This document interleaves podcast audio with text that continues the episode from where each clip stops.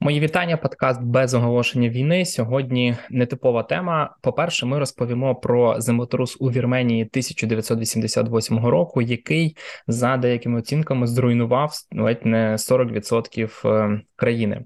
По-друге, ми спробуємо вам пояснити, чому землетруси стаються так, е, чи стався такий великий землетрус в Туреччині. Нагадаю, 24 тисячі загиблим в Туреччині і Сирії. Більше десятків тисяч людей також е, постраждали, величезні грошові втрати.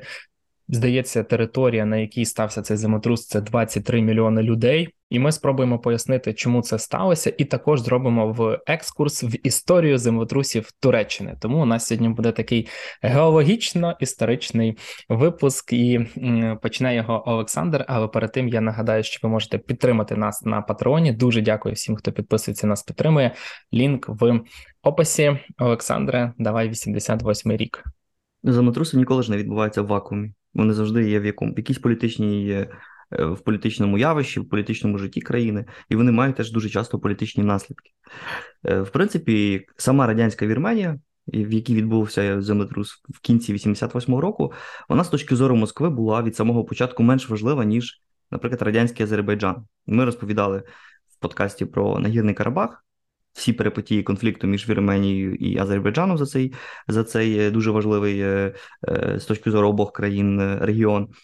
Чому чому взагалі Москва дивилася краще на Азербайджан, а не на Вірменію? Тому що в Баку ще вперед революційні роки перетворився в ключовий регіон нафтової промисловості Російської імперії. Тому, коли більшовики взяли, е, взяли, почали почали захоплювати Кавказ, вони взялися передусім за Азербайджан, щоб захопити ці нафтові родовища. Потім передали на гірний Карабах е, саме Азербайджану, хоча там 90% населення становили вірмени. У часи перебудови, тобто після 1985 року, Вірменія, як і радянська Україна, е, перебувала в хвості реформаторського руху.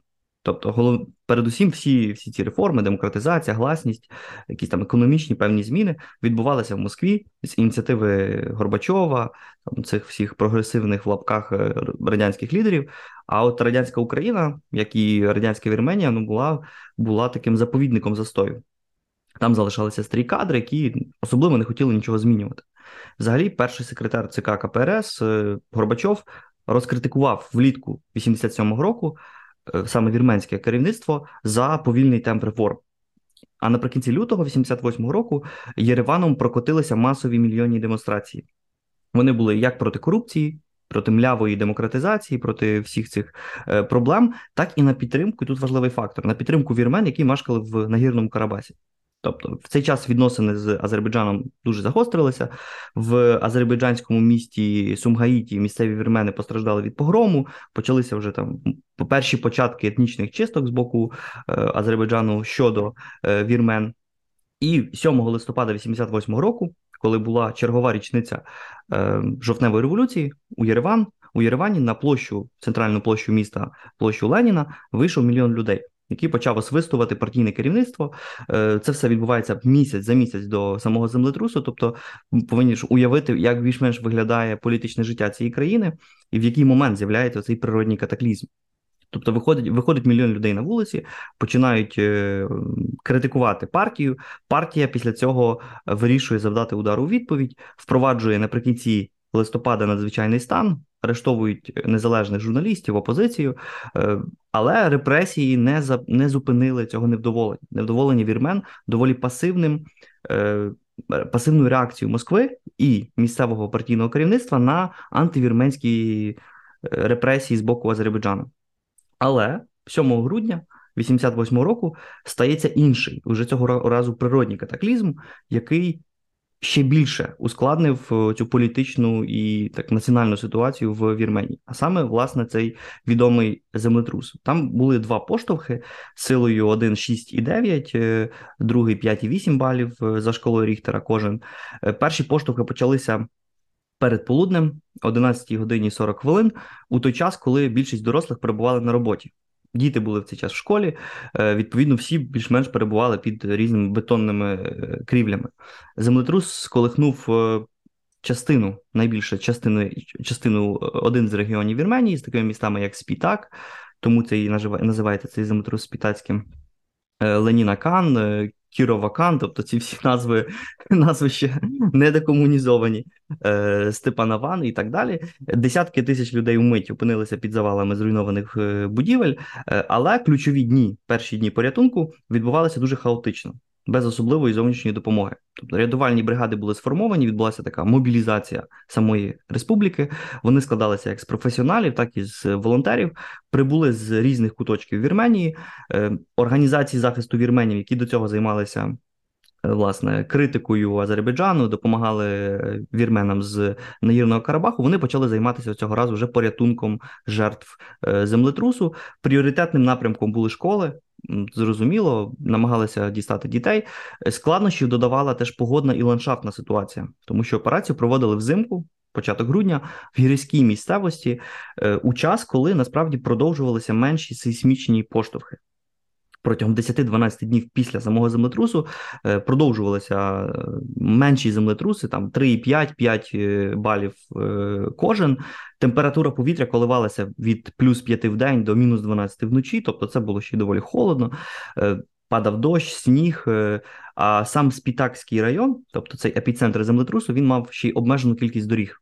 Це це гірська місцевість, і евакуацію вцілілих жителів землею ускладнювали е, і так при дуже малій кількості доріг ускладнювали пробки, тому що люди почали звідти самі втікати. Треба було перевозити як і і продукти, і і певну ну, інфраструктуру порятунку. Е, і так допомогу, коротше, все, надавати. Все так. І евакуація повітрям була б в цей час можлива лише в день вночі не можна було літати, е, зокрема через гірську місцевість і через кілька інцидентів, які тоді відбулися з падінням, наприклад, радянського літака е, з дев'ятьма членами екіпажу, е, і 69 військовослужбовців тоді загинуло. Югославський транспортний літак упав. Тобто там було кілька навіть інцидентів через помилки пілотів, через, через те, що це просто дуже складна місцевість. І дивовижно пасивно повела себе Москва. Горбачов перервав свій візит до США. 10 грудня він прибув у Вірменію. Е, радянська армія, яка перебувала на території Вірменії, не взяла активної участі в рятувальній операції. Тому перші ці зовнішні е, рятувальні групи споза самої республіки е, почали прибувати лише 9 грудня, два дні після початку самого землетрусу. Це стосувалося як, наприклад, грузинських рятувальників, так і французькі групи. Тобто, як і всередині радянського союзу, так і зовнішні держави почали в це ангажуватися. І вперше в історії природня катастрофа притягнула таку кількість міжнародної допомоги, теж такої особливої солідарності, ще й віддалену і ізольовану політичну країну. Все-таки холодна війна не завершилася, е, радянський союз був закритою країною. Е, Москва навіть була змушена лібералізувати контакти з іноземцями і дозволити їм, наприклад, легально привозити з собою допомогу.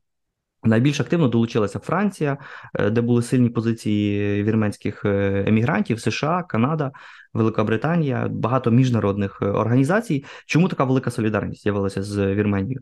Землетрус став другою пов'язаною з Вірменією історією, яка сколихнув, яка сколихнула світ. До того протягом десятиліть на заході дуже знаним епізодом був геноцид анатолійських вірмен під час Першої світової війни. І, взагалі, шестимільйонова нація а половина вірменів при цьому мешкала поза межами. Самої Вірменії дуже сильна діаспора. Е, для них це був е, цей землетрус став другою після самого геноциду найбільшою трагедією ХХ століття. Е, кількість жертв зростала ще й тому, що напередодні грудня 88-го року до Вірменії почали з'їжджатися десятки тисяч вигнаних з Азербайджану мешканців. 17 грудня 88 року, тобто за 10 днів е, цієї операції, радянське керівництво повідомило, що майже 24 тисячі людей загинуло. Е, при цьому повідомляли про 15 е, тисяч поранених в перші в перші дні. Епіцентром став регіон на перетині аравійської континентальної літосферних плит, і Декілька місяців після катастрофи фізики почали говорити про можливе повторення самого землетрусу у найближчому майбутньому. Взагалі з'явилися чутки, що місцева комуністична влада проігнорувала перші свідчення про наближення катастрофи. Наприклад, раптово зникли тварини, передусім птахи. Кілька днів перед самим землетрусом. Ем, чимало конструкцій вже тоді потенційно мали б витримувати землетрус шкалою 6,9 балів. Дослідники-сейсмологи згодом вказували, що превентивні міри які б додали там 2% до загальних коштів будівництва, могли б врятувати тисячі життів. чимало будівель, е, збудованих перед 1950 роком, витримали насправді ці поштовхи, тоді як оці новобудови за часів Хрущова, за часів Брежнєва сипалися як е, будинки з піску.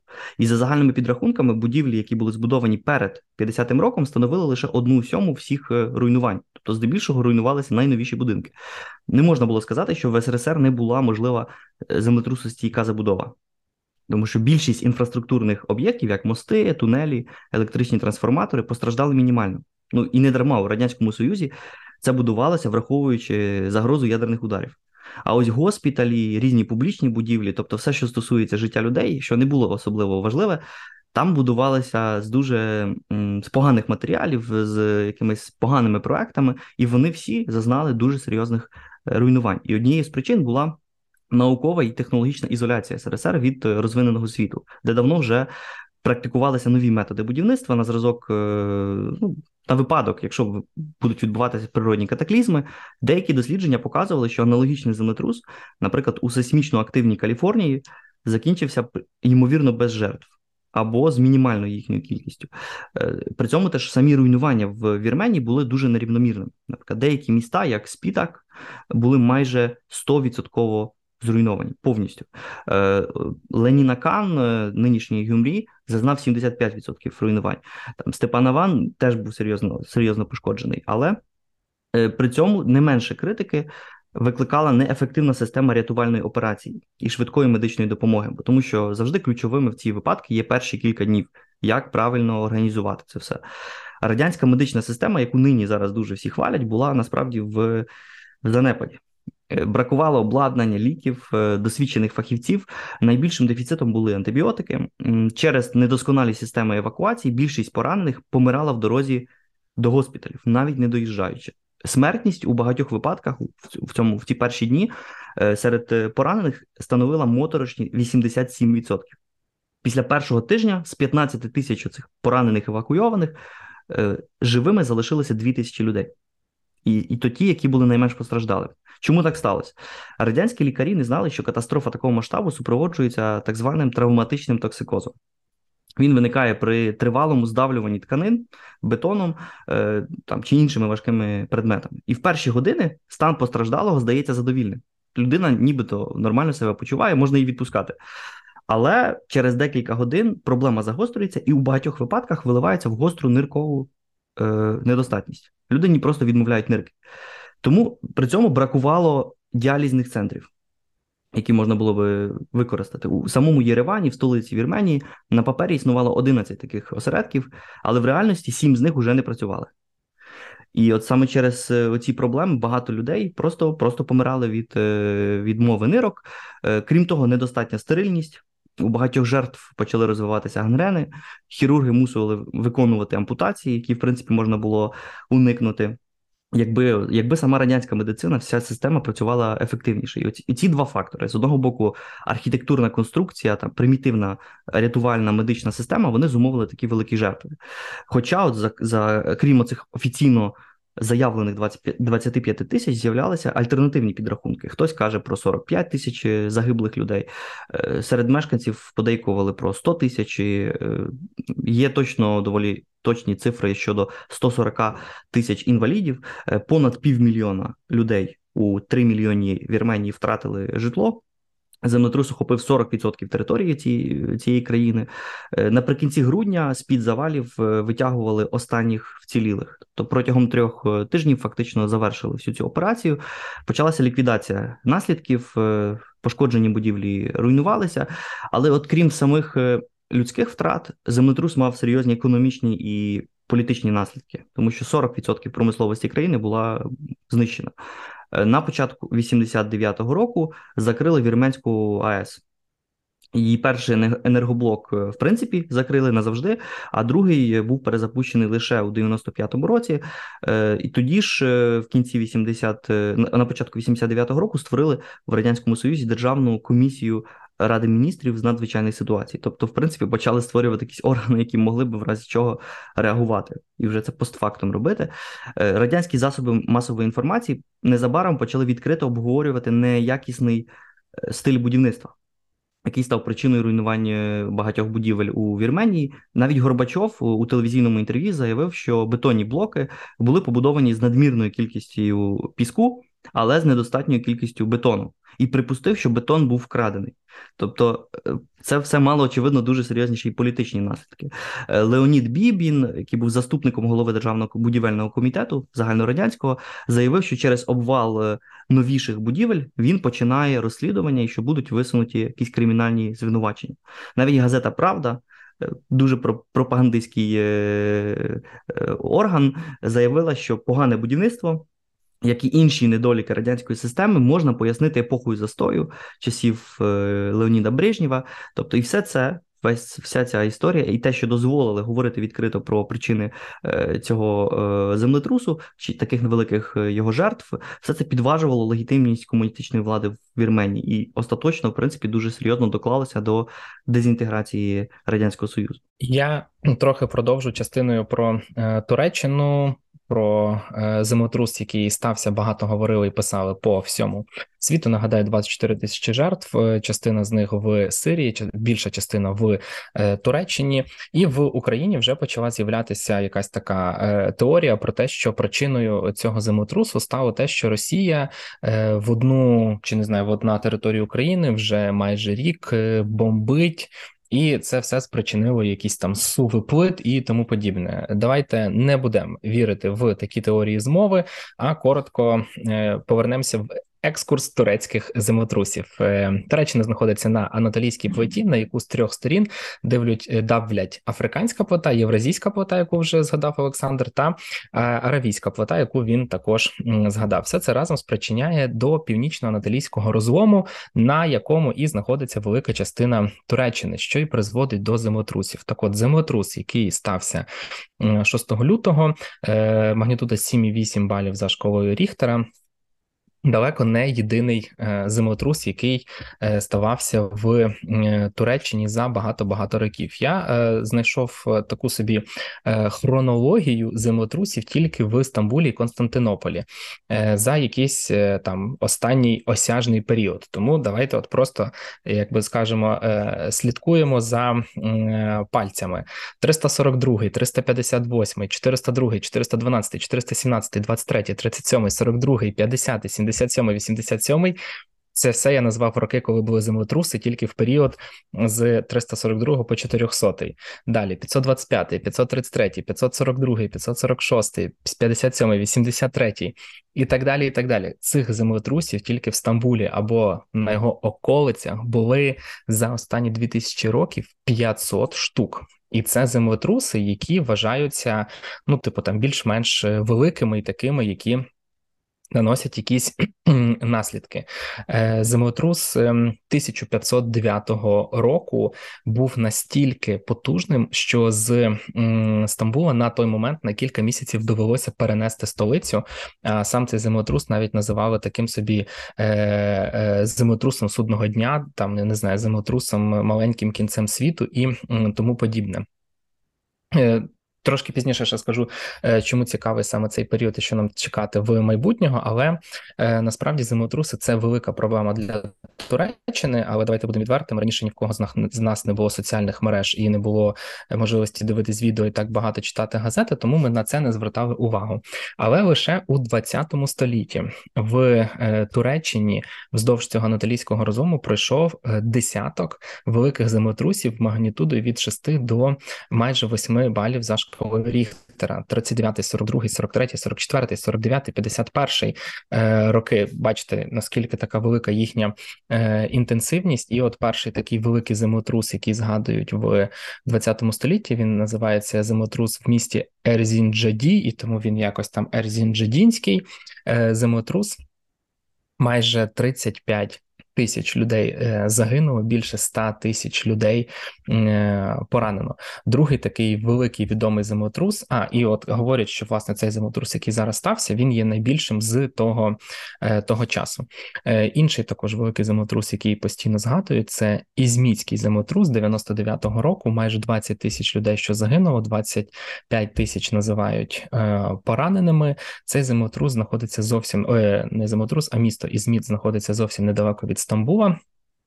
Там щось трохи менше 100 кілометрів, і тому з ним також часто порівнюють. Загалом, за е, верніше в 20 столітті від землетрусів під завалами загинуло більше 110 тисяч е, людей. Е, тому цей землетрус, який зараз стався в Стамбулі, верніше в, в Туреччині, говорить про те, що насправді це.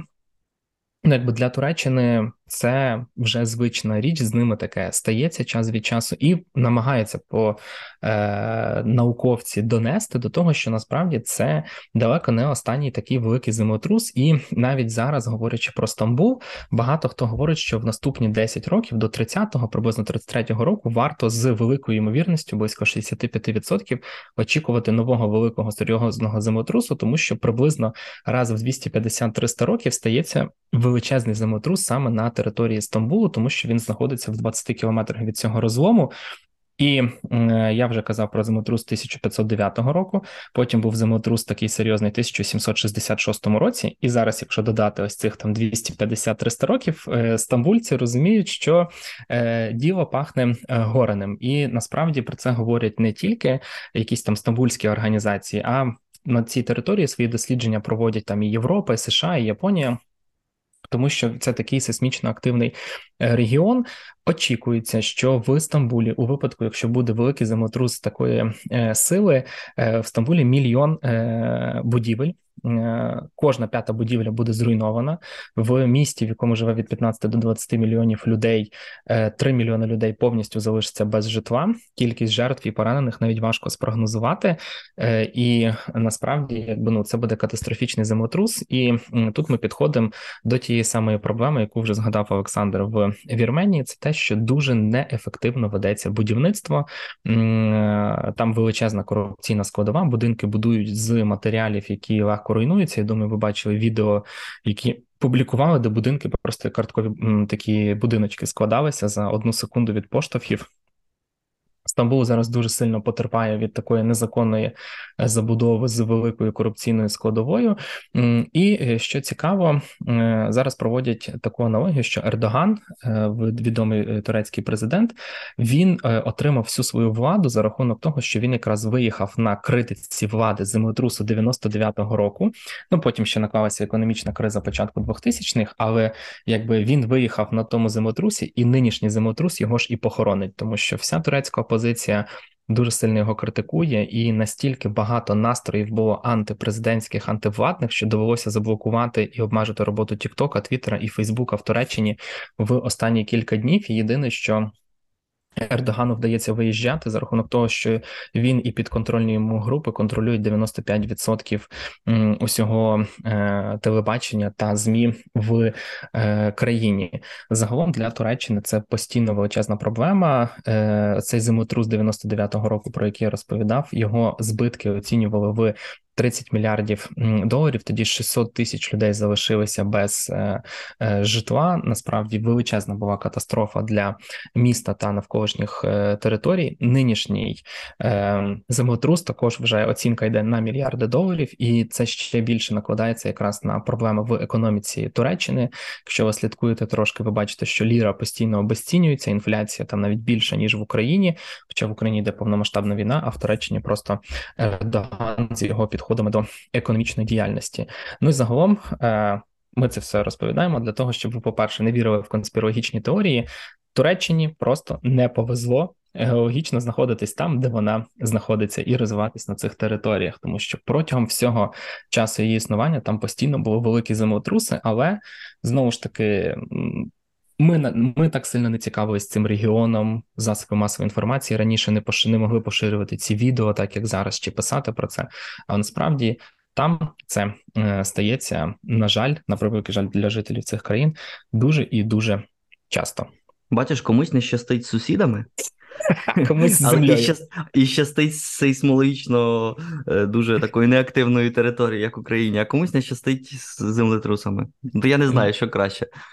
Бо, да. бо, бо одне і інше не зміниш, бо, на жаль, і сусідів не зміниш особливо. Да. І, до речі, я також е, хотів е, ще провести таку, такі, таку аналогію, що цікаво, бачите, воно в багатьох країнах світу відбувається однаково. Ну, типу, от в Вірменії 88-го року казали, що будинки будували з неякісних матеріалів і вони не витримували. і Потрібно було всього на 2% кращі матеріали, щоб було менше жертв. І насправді в Туреччині в Стамбулі зараз говорять про все те саме, що якщо поставити е, будинок, побудований в Стамбулі, будинок побудований, наприклад, в якійсь території, там не знаю, в Києві, то виявиться, що в Києві, який не сейсмічно активний, будинки побудовані краще і якісніше, ніж в Стамбулі, який сейсмічно активний. І якби всі задаються питанням: а як так? Чому за цим ніхто не веде контроль, якщо вам сигналізують про те, що може статися біда і горе? І от. Там вирішили заплющити на це очі, і корупційна складова перемогла. Тому дійсно важливо слідкувати у всіх напрямках е, на всьому, де можна, для того, щоб таких от е, катастроф уникати. Ну і на сам кінець я ще скажу фразу, яку мені Олександр сказав, а вам не сказав, що ця вірменська катастрофа була по суті другим найбільшим лихом в радянському союзі після Чорнобильської катастрофи. І що цікаво, да, вони сталися ну фактично одне за одним з перервою в два роки. Ну і вони мали серйозні політичні наслідки. І я думаю, так само це саме чекає і режим Ердогана. Це не так легко потім пояснити людям, які бачить, чому все це відбулося, пояснити, що ну це все не знаю, це все НАТО робило, якісь там да, е, да. бомби підривали. І причому серйозно доведеться пояснювати, тому що в Туреччині здається живе 85 мільйонів людей, а територія, на якій було відчутні ці поштовхи, і мали якісь наслідки 23 мільйони людей. Тобто кожний четвертий, так чи інакше, був е, відчув на собі ось цей землетрус, який стався. І, до речі, ну вже на сам кінець вже точно скажу ще два слова. Е, ви ж, напевно, чули постійно, що в Сирії теж вмерло кілька тисяч людей. А що ж там в Сирії? Так от найбільше постраждала частина Сирії, яка контролюється проксі Туреччини. Тобто вона ні Асадом не контролюється, ні непонятно ким, а контролюється фактично через допомогу, яку приватно там чи таємно надає Ердоган, який зараз очевидно не буде допомагати цій території. Що з нею зробити, незрозуміло. І в той час, коли в Туреччину 95 країн світу передали якусь допомогу, в тому числі Україна, і що найцікавіше, е, Швеція і Фінляндія також передали навіть Фінляндія мільйон євро, Швеція 2,8 мільйони євро. Нагадаю, Туреччина не хоче їм давати право на доступ в НАТО, але гроші прийняли і рятувальників також прийняли. І тепер Ердогану буде важче їм протистояти. В той же час в Сирію передали допомогу Росія. Е, Білорусь, Об'єднані Арабські Емірати, і там ще кілька країн. Європа, ну, яка негативно ставиться до Сирії. Сирія в ізоляції вже багато років. Насправді також допомагає, але через якихось типу там контрагентів, через Червоні Хрести або через якісь спеціальні організації для того, щоб напряму не контактувати з режимом, який вони не визнають. Але звісно, для Сирії це буде все набагато е, набагато важче. І от ми бачимо, як люди потерпають просто від того, що їхній уряд веде себе не так, як би мав поводити. Я сподіваюся, вам сподобався цей історично-географічний випуск, який ми швидко підготували. І знову ж таки, якщо вам щось цікаво, пишіть нам, будемо е, розповідати, готувати. Підтримуйте нас на е, Патреоні. І вже зовсім скоро новий випуск е, також дуже цікавий. Щасти. Щасти.